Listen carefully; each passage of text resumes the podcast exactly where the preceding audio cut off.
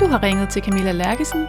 Jeg tager princippet ikke min telefon, men du er velkommen til at sende en sms efter klartonen. Velkommen til Bevidst Introverts podcast.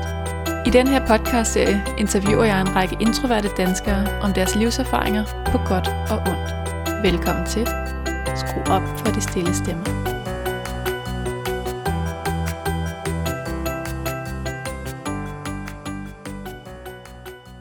Velkommen til.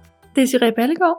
Du har øh, skabt virksomheden Uvert, som er uvildig økonomisk rådgivning til private. Og før i tiden, der sad du som rådgiver i, var det Nordea? Jeg har været både i Nordea, ja først og fremmest tak, fordi jeg blev Ja, inviteret, det var dejligt.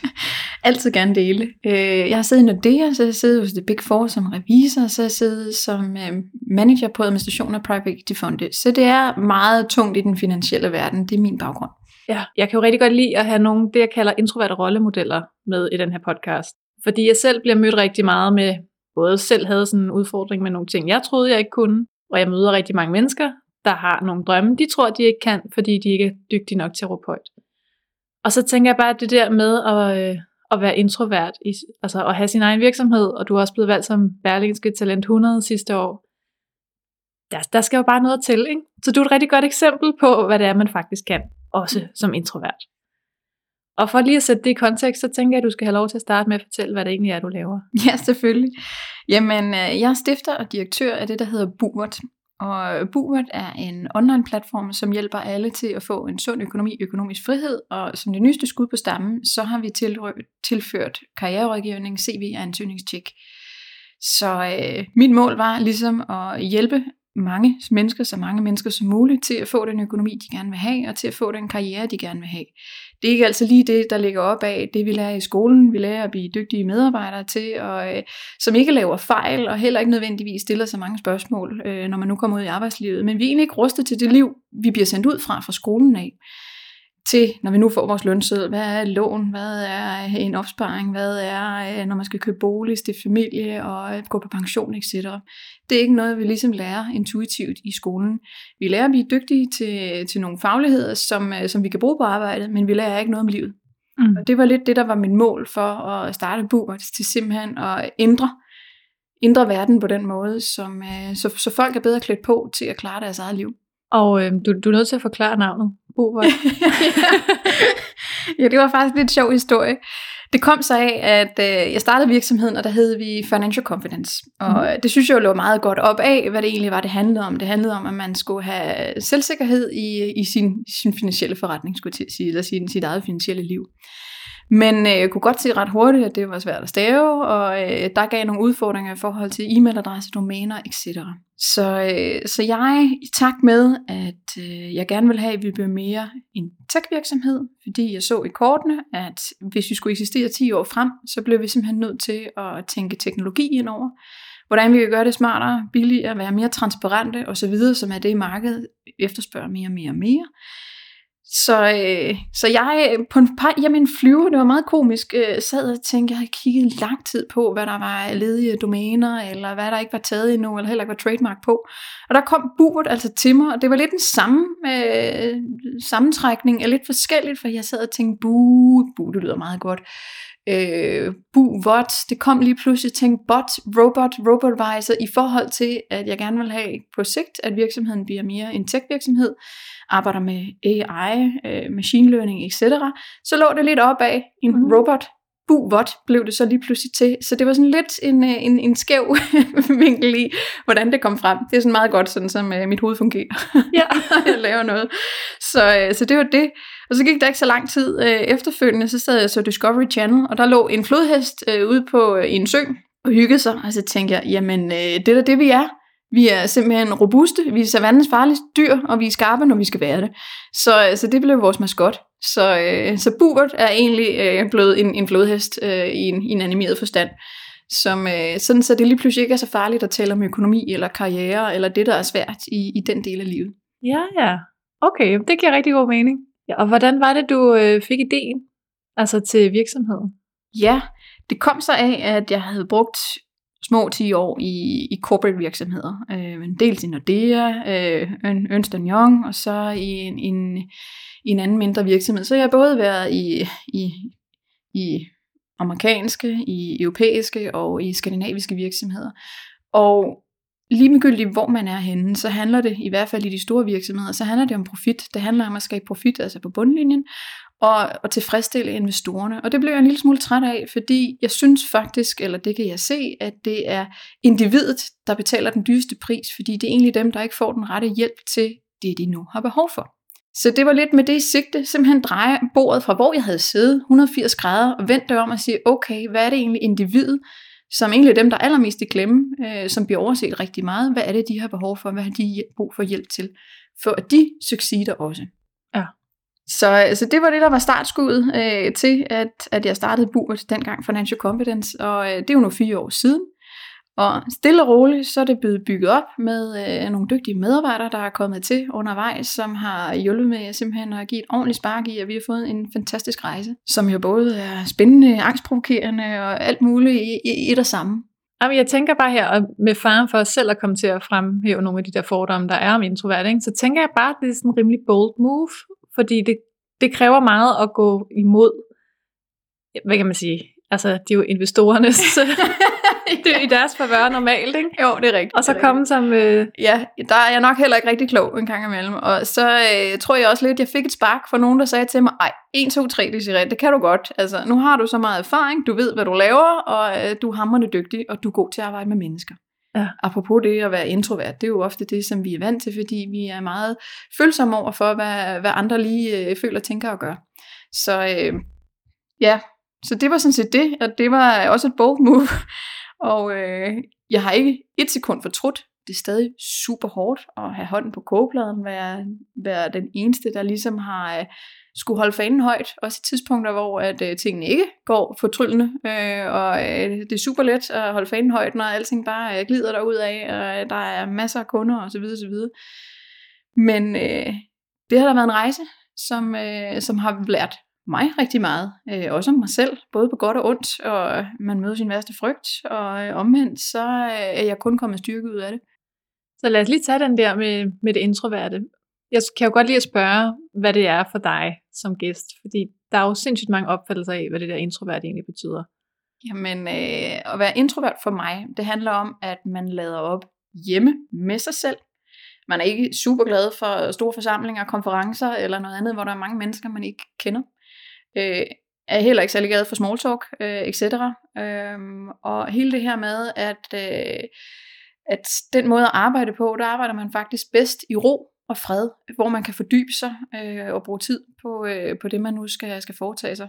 Hvorimod at ekstroverte for mig, det handler om, at man øh, godt kan lide at være sammen med rigtig mange mennesker. Det er jo ikke, fordi introverte ikke kan det, men godt kan lide at være sammen med mange mennesker og lade op, når man er sammen med mange mennesker. Hvor introverte har brug for at, øh, at få sin alene tid ja. og værdsætter den meget. Og hvor kan du se det i dit arbejdsliv, at du er introvert? Det kan jeg vældig meget med, at øh, jeg har brug for min alenetid. ja. Jeg arbejder, og det er ret sjovt, for jeg har altid været sådan, siden jeg var barn. Det er jo ligesom en, øh, en, en egenskab, man er født med. Øh, mm. Øh, og jeg husker selv som barn, at øh, når jeg skulle lave store opgaver, eller lektier eller noget andet, så var det om aftenen, for der var ro på. Jeg er opvokset i en familie, hvor vi var fire børn og to voksne. Og sådan noget, det larmer i løbet af dagen. Det må det gøre. og, øh, og der var det bare rigtig rart, fordi fra klokken 8 af, og, øh, og så, så frem til ind til, øh, hvornår jeg nu er færdig, jamen der var der bare ro. Jeg kunne sidde og fordybe mig, jeg kunne skrive min stile, jeg kunne lave mine blækregninger, jeg kunne lave, hvad der nu skulle dengang. Og, og, og det var ligesom der, hvor jeg tænkte, ja, jeg kan godt lide at være sammen med andre mennesker. Det er super sjovt at, øh, at snakke med nogen, man godt kan lide og kender og kan hygge sammen, sammen med. Men hvor er det bare rart at lige kunne komme hjem, lukke døren, og så bare lige fordybe sig. Om det er så værende, at man øh, samler puslespil, eller går en tur for sig selv, eller ser en øh, film, eller hvad det nu er, sidder med en kop te alene. Men for mig at få den her ro, og lige fordøje alle de indtryk, jeg har fået i løbet af en dag, det er, det er alfa og omega. Ja. Og nu er det jo dig, der er direktør, så hvordan har du indrettet din arbejdsplads med kollegaer og sådan noget? Ja, øh, det har jo udviklet sig stille og roligt over tid, øh, må jeg da helt så sige. Men øh, også specielt i forhold til, hvordan corona også har, har ændret forholdene. Men øh, jeg er vældig dygtig til, øh, når jeg kommer hjem. Øh, det er ikke fordi, jeg ikke er på. Det bliver jeg jo nødt til at være engang, men hvis der er et eller andet, der er sket på øh, platform eller noget andet, så skal det ligesom øh, reagere, så man kan altid ringe til mig. Men, men øh, som udgangspunkt, så trækker jeg stikket, mm. og faktisk sat min telefon øh, på, øh, på lydløs eller, eller noget andet, øh, for simpelthen at få, få den fred, øh, jeg egentlig har behov for eller brug for. Og det kan bare være en halv time eller et kvarter, hvor jeg lige zoomer ud, så at sige, lige trækker vejret. I, hvor har det bare været en god dag, eller det har bare været en rigtig skidt dag, eller noget andet. Det har vi jo alle sammen behov for et eller andet omfang at lære inden i, at sige, godt, pyt, videre, så, øh, så er vi ligesom klar til det næste. Så, øh, så det er fint nok at være ude øh, og sammen med andre mennesker, øh, men jeg har også brug for ligesom at trække mig og kunne lukke døren bag ved mig. Ja. Jeg vil egentlig selv klassificere mig selv som det, nogen kalder learned extrovert. Øhm, fordi jeg egentlig tidligt i, som barn lærte, at, eller havde en eller anden idé om, at øh, det var sådan, man helst skulle være for at kunne passe ind i et eller andet samfund, ja. som, øh, så, eller en kultur, som nu var opbygget. Så jeg lærte, når jeg var ude, hvilket brugte ekstremt meget øh, mental energi for mig, og, og lige nykke mig selv op en gang, altså lige skrue på knappen en gang, for at øh, jeg var endnu mere talende, endnu mere charmerende, og endnu mere, øh, sådan som jeg nu troede og synes, at, øh, at, at jeg skulle være. Og det har der i den gang, øh, og, og sådan set også i et eller andet omfang i dag, det tager der på kræfterne, øh, at skulle være noget, man ikke er, eller i hvert fald gøre sådan, det har jeg altid haft det selv med, at andre skulle føle sig godt tilpas øh, i et eller andet omfang. For det har egentlig været vigtigt for mig, at folk ikke har været intimideret af mig, eller har følt, at øh, huha, hende har vi ikke lyst til at sidde og snakke med, eller noget andet. Øhm, og sådan er vi sikkert alle sammen, fordi alle gerne vil, vil ikke ekskluderes fra gruppen i et eller andet omfang. Men, men det har jeg stille og roligt tilpasset, øh, og det har jeg jo også taget med ind i mit, øh, mit voksenliv og mit arbejdsliv, ved at kunne sappe ind og ud. Jeg er bare blevet bedre til ligesom at kontrollere det og til at tage mig mine pauser, for det har jeg behov for. Præcis. Jeg kan ikke køre med 120 timer non-stop. Det er der ikke nogen mennesker, der kan, så knækker de på et eller andet tidspunkt. Kan du huske, hvad det var, der gav dig den der oplevelse allerede som barn og ung, af at mm. skulle være noget andet? Øh, godt spørgsmål. Øh, jeg kan faktisk allerede, øh, da jeg startede i skole, kan jeg huske, at øh, der var altid nogen, der larmer lidt mere i klassen. Ja. Dem, der rækker, rækker knap så meget hånden op, hvilket var mig. Mm. Men jeg lærte ret hurtigt et eller andet omfang, øh, stille og roligt, øh, og, og apropos det her med at være sensitiv og finde ud af, hvilke nogle dynamikker, der, der gælder, lærte ret hurtigt egentlig at, at tilpasse mig til det, som den boks nu øh, egentlig gerne vil have. Fordi skolesystemet, som jeg er lidt inde på tidligere, er lidt bygget op om, at vi helst ikke skal stikke ud på en eller anden mærkelig måde. Øh, vi skal gerne passe ned i et eller andet omfang i en boks. Så, øh, så det var meget, meget tidligt, at jeg selv inde i mig selv tænkte, okay, jeg bliver nødt til at tilpasse mig til det her, for at, øh, at ligesom være i et eller andet, øh, i en eller anden relation, eller de relationer, som der nu var der. Ja. Følte du så, at du blev god til det, også dengang? Øh, ja, så god til det, at jeg faktisk havde indtil for, øh, for nogle år tilbage overtalt mig selv til, at jeg faktisk var ekstrovert. Ja, okay. så, men har ikke kunne forstå, hvorfor at jeg var så træt, når jeg havde været sammen med mange mennesker. Så, så helt klart, øh, ja. Hvordan fandt du ud af, at du tog fejl? jeg har altid vidst, at der var noget, der hed øh, ekstrovert og introvert, men jeg har altid tænkt, når jeg nu kan være ude og tale med alle mennesker, jeg kan tale til alle mennesker. Jeg har ikke nogen fordomme eller noget, og jeg synes altid, det er så interessant at høre deres historie. Introvert er mange gange rigtig god til at lytte og afbryde sjældent, for det er jo så dejligt, når alle andre taler. Ja, præcis.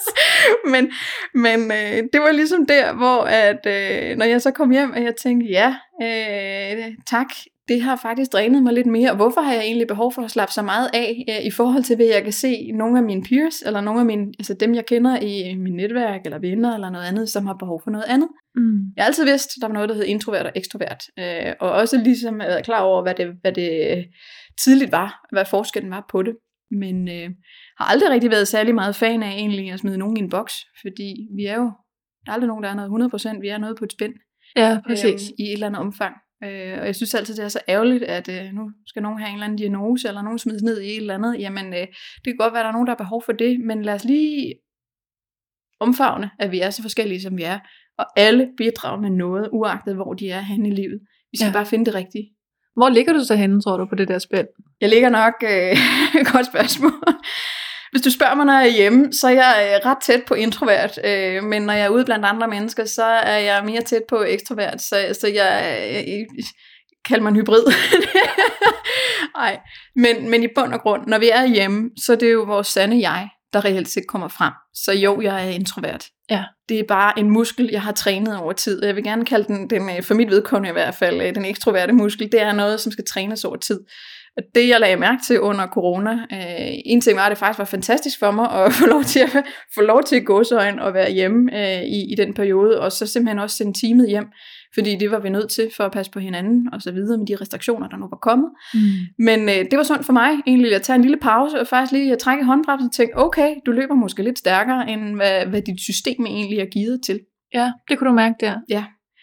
Da jeg så øh, stille og roligt skulle ud blandt andre mennesker igennem, som ikke var lige den tætteste vennegruppe eller, eller mine kollegaer, så kunne jeg godt mærke, at det faktisk var lidt ambivalent for mig, fordi nu havde min krop jo tilvendet sig til noget andet. Mit system havde ligesom tilvendet sig til, at nu gik det på en måde Ja. øh, i løbet af, den periode, som det nu var, lockdown, første lockdown løb, løb på. Så øh, kunne jeg godt mærke, at det var svært for mig at være ude. Lige pludselig tænkte, ej, I står altså lige lidt tæt på mig, eller hvorfor er der så mange mennesker her, eller, eller hvad det nu skal være engang. Jeg tænkte, hvor er det sjovt, at vi kan tilpasse os selv til noget så hurtigt. Ja. Men det er jo ligesom vores muskler. Hvis vi ikke træner dem, så bliver vi, hvis vi ligger på en sofa hele tiden, så bliver vi apropos til en sofa-kartoffel. Ja. Fordi vi ikke træner vores muskler. Og sådan er det også lidt med at være ude blandt andre mennesker. Man skal bare have det i de rigtige dose. Lidt ligesom når man skal træne op til noget. Det hjælper ikke noget, man træner og træner og træner og træner, og simpelthen syger sin muskel fuldstændig til, så den faktisk ikke kan restituere, Mm. vokse større igen, når den er restitueret, og den så vokser lidt igen, fordi man lige har udsat den for nogle stimuli, som, er, som er lidt anderledes. Tænker den, det her, det skal jeg simpelthen ikke udsættes igen, så jeg bliver nødt til ligesom at, at være klar til at stå imod igen. Så, øh, så skal man bygge stille og roligt ovenpå i det omfang, som, øh, som giver mening. Man skal jo ikke lige have sådan en ilddåb øh, nødvendigvis. Nej, præcis. Ja. Det er en meget spændende analogi, og jeg bruger den nemlig også den der med træning. Og nogle gange kan jeg få helt dårlig samvittighed over at gå ud og sige det der med, at man kan træne sig op til at være sådan lidt tilladt ekstrovert. Fordi mange af os bare har hørt det hele livet, ikke? Kan du ikke bare øve dig? Kan du ikke bare lære det? Kan du ikke bare komme ud af din comfort zone? Og jeg har fået så travlt med at sige, at det skal du ikke bestemme. Så jeg har sådan lidt, det er lidt dilemma for mig. Skal man træne den der ekstroverte muskel? Nej, ikke nødvendigvis. Jeg har jo, øh, kan man så sige, i, i kvæg af den historie, jeg lige fortalte, så har jeg jo lyttet rigtig meget til omverdenen, i stedet for faktisk at være i mig selv.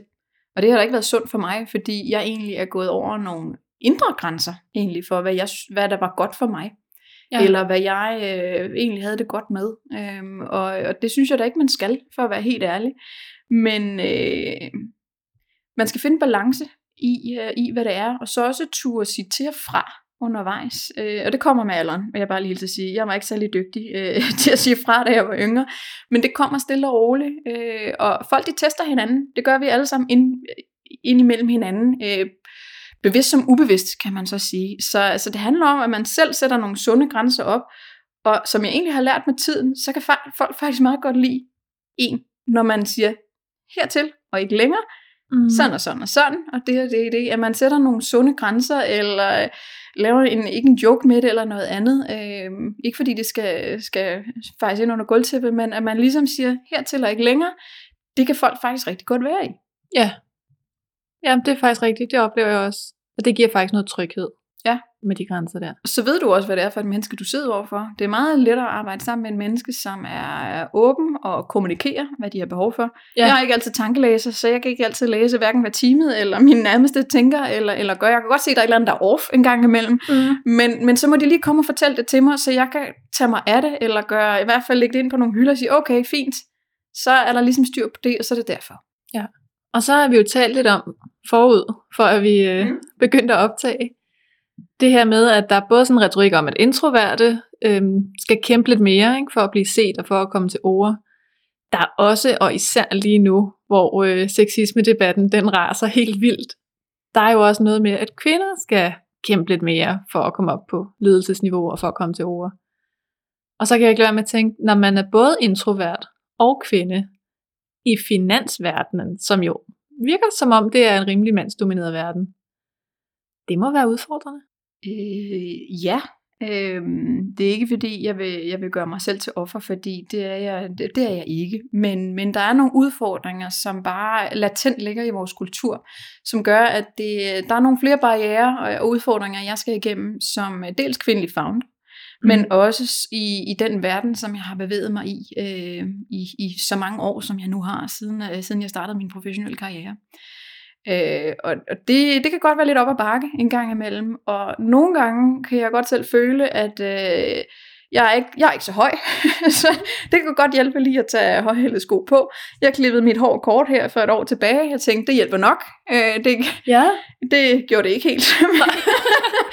men men øh, jeg er åbenbart stadig meget feminin, øh, selvom at, at det ligesom var det. Men, men øh, det hjælper heller ikke at have brede skuldre, øh, altså øh, shoulder paddings i, øh, i din jakker eller noget andet. Så, så der er lidt nogle udfordringer i vores kultur, og det er jo ikke kun i Danmark, det er jo også hele verden, som, som, som kvinder kan, eller, eller nogle gange bliver udsat for. Jeg vil så sige, det er ikke alle kvinder, øh, der, der bliver udsat for det, men, men øh, det er bare super ærgerligt, fordi der burde jo ikke være forskel. Vi burde jo slet ikke sidde og have den her snak. Øh, der burde ikke være forskel på mænd og kvinder.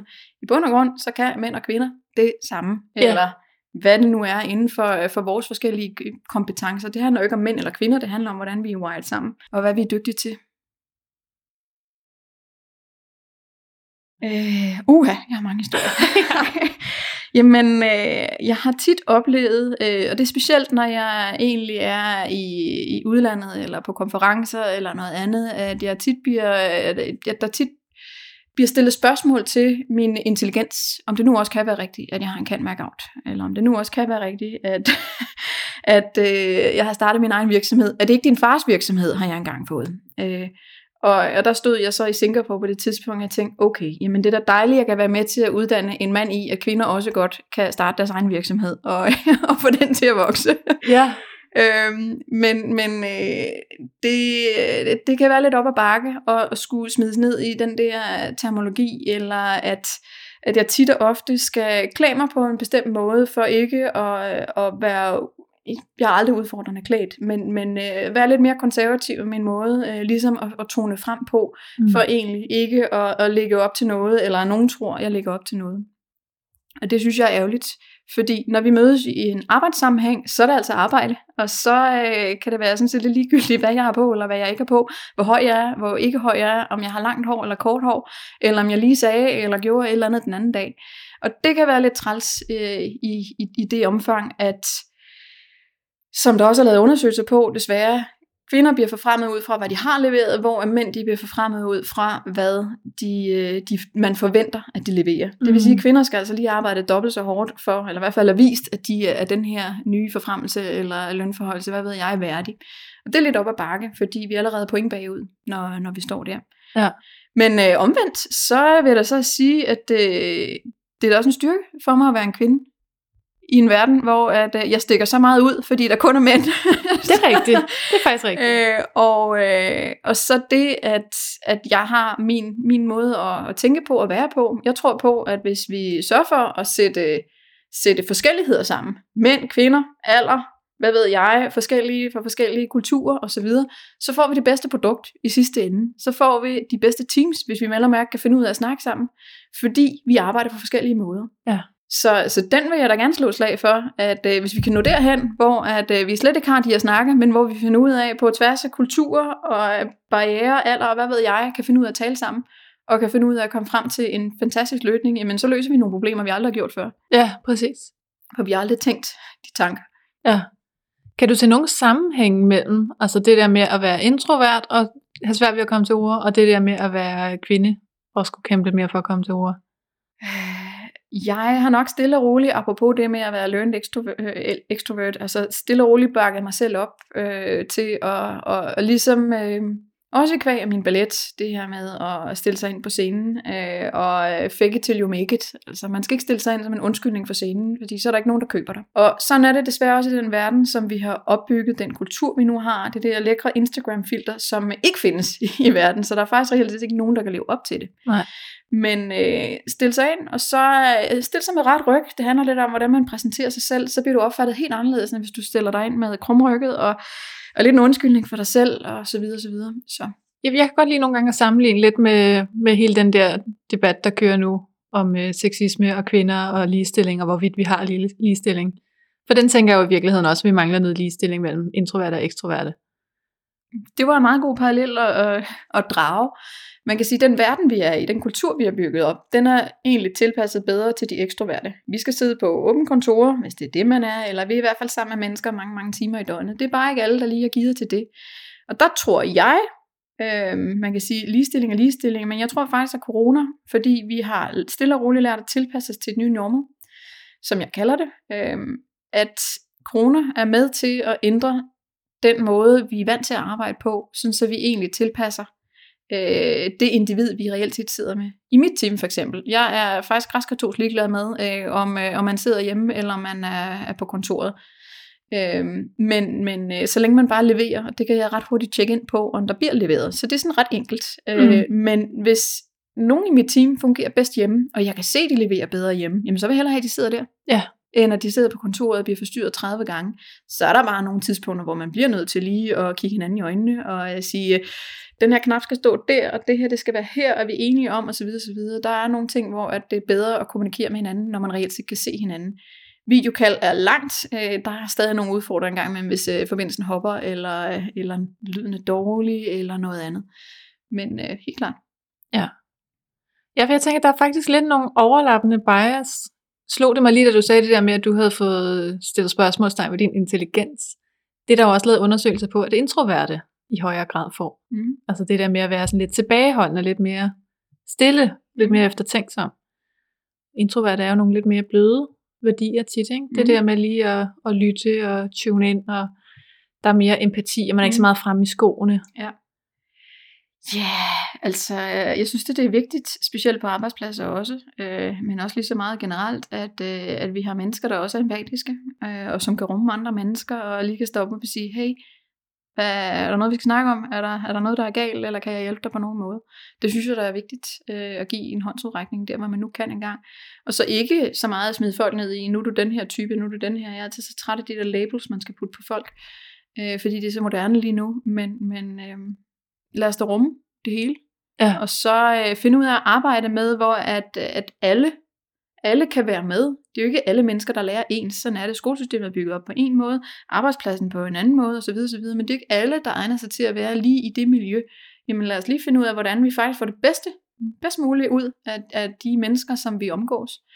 Og man kan sige, jamen, øh, altså hvis nogle af dem leverer bedst hjemme, øh, og andre leverer bedst på kontoret, jamen øh, for det første, så sparer man altså kontorplads, det er en ting. Ja, Nummer to, øh, hvis de leverer bedre, så får du altså en helt anden bundlinje lige pludselig. Så, øh, så lad os lige kigge ind i, hvad, øh, hvad der reelt set er for nogle knapper at skrue på. og hvad har det krævet af dig at nå til der, hvor du er i dag? Hele mit liv. Hele min bagage. Og bagage er jo ikke noget ondt altid, øh, kan man så sige. Men, men alle de erfaringer, jeg har gjort mig, helt klart. Øh, og jeg har da stadig meget at lære nu. Det tror jeg, alle mennesker har i et eller andet omfang, hvor de kan blive bedre, eller de kan øve sig noget mere, eller et eller andet. Øh, fordi jeg har danset ballet så meget, så plejer jeg altid at trække anekdoter derfra, men lidt ligesom når man øh, skal øve sig i at springe højt eller noget. Du kan altid blive bedre, du kan altid øh, springe lidt højere, benene kan være lidt mere strakte, armene kan være lidt mere flotte, eller flottere eller noget andet. Øh, rand ryg, hvad ved jeg. Og sådan er det også lidt, når vi er ude, øh, men, men vi skal acceptere os selv, være i det, være okay med der, hvor vi befinder os. Ja. Og så stille og roligt bygge på.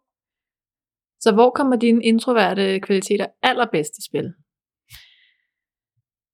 Ja, øh, det gør det nok ved, at jeg er meget empatisk. Øh, jeg er rummelig, øh, og øh, så vil jeg også sige, at der er noget, noget styrke, noget robusthed, som jeg over tid har, har bygget op. Øh, og, og det er der, hvor at, øh, det kan man nemlig også godt, selvom man er introvert. Mm. Øh, men men øh, det er der, hvor at jeg kan se, at, øh, at jeg faktisk er rigtig glad for egentlig at have den side. Og jeg synes, at det er helt klart er en styrke at kunne sætte sig derhjemme og sige, nu sidder jeg bare alene med en kop te. Jeg behøver ikke at være sammen med andre mennesker for at være glad. Jeg kan godt lige uh, tage den her tid for mig selv. Eller, og ikke føle selv, at jeg skal være sammen med andre mennesker for at tilfredsstille mig selv eller mine andre behov, eller så jeg kan dele det på Instagram, Facebook, eller hvad, hvad, hvad vi nu bruger. Ja. ja, fordi det er der jo også meget med, når man er selvstændig, at man er nødt til at være synlig. Ja, Også måske i sit privatliv. Man er nødt til at give meget af sig selv, fordi folk har behov for at lære en at kende. Helt klart. Øh, det gør jeg også, men øh, jeg sørger for, at de ting, jeg deler, at det er... Ja, det kan være mig uden sminke, eller mig, der render rundt i en mark, eller klatrer, eller danser ballet, eller på, på en eller anden rejse. Nu er der jo sjovt nok ikke så meget rejse lige her under corona, men, Nej. men, men noget, hvor at, øh, at de får et indblik i, hvem er det, jeg er. Ja. Fordi alle mennesker er hele i et eller andet omfang, men, men øh, altså, der er ikke noget, der ligger øh, offentligt, som ikke kan tåle forsiden af Ekstrabladet. Lad os bare sige det sådan. Nej. og jeg vil sige, hvis de kan brygge en historie på det, så, øh, så, så en high five herfra. ja. Så skal de næsten have lov prøve. Ja, præcis. Ej, men, men alle mennesker er glade, og alle mennesker er ked af det, og jeg er altså ikke på de sociale medier, når jeg har en off-dag. Altså, sådan er det. Øh, men, men, øh, men jeg er på, på, på dem øh, og deler det, jeg har lyst til at dele, og som jeg synes er, er autentisk. For mig er det vigtigt, at der er en autenticitet i alt, hvad man gør. Fordi du kan opretholde en facade i en x tid periode. På et eller andet tidspunkt, så krakelerer det hele. Du kan ikke blive ved med, hverken over for din familie, venner, kærester, partner, whatever. Du kan ikke blive ved med at opretholde en facade om, hvem du er.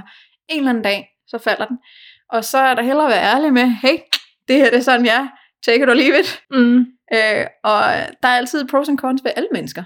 Der er altid noget smukt i alle mennesker, så er der altid noget, hvor man tænker, ah, den er, den er måske lige, og det er der ved os alle sammen. Ja. Så hvis man nu lytter med her, og gerne vil have nogle tips og tricks, det vil vi jo tit gerne, når vi lytter podcast, ikke? så vil vi gerne have nogle konkrete råd. Ja. Jeg sidder og tænker sådan, hvad er det bedste, du kan lære os?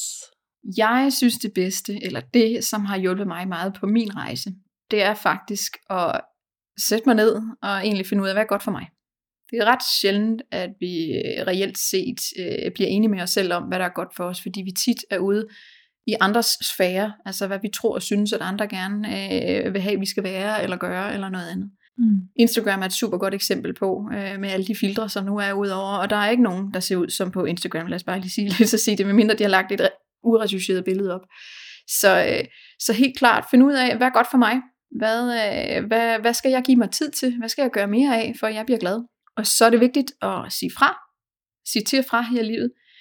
Og øh, så har jeg også lært, og den, den har måske lidt mere øh, sådan, af den ekstroverte del, men hvis man ikke beder om noget her i livet, så får man heller ikke noget. Hvis man ikke stiller sig op frem i bussen, ja. og så siger, jeg kunne altså godt tænke mig det her, hvad skal der til, for jeg når dertil?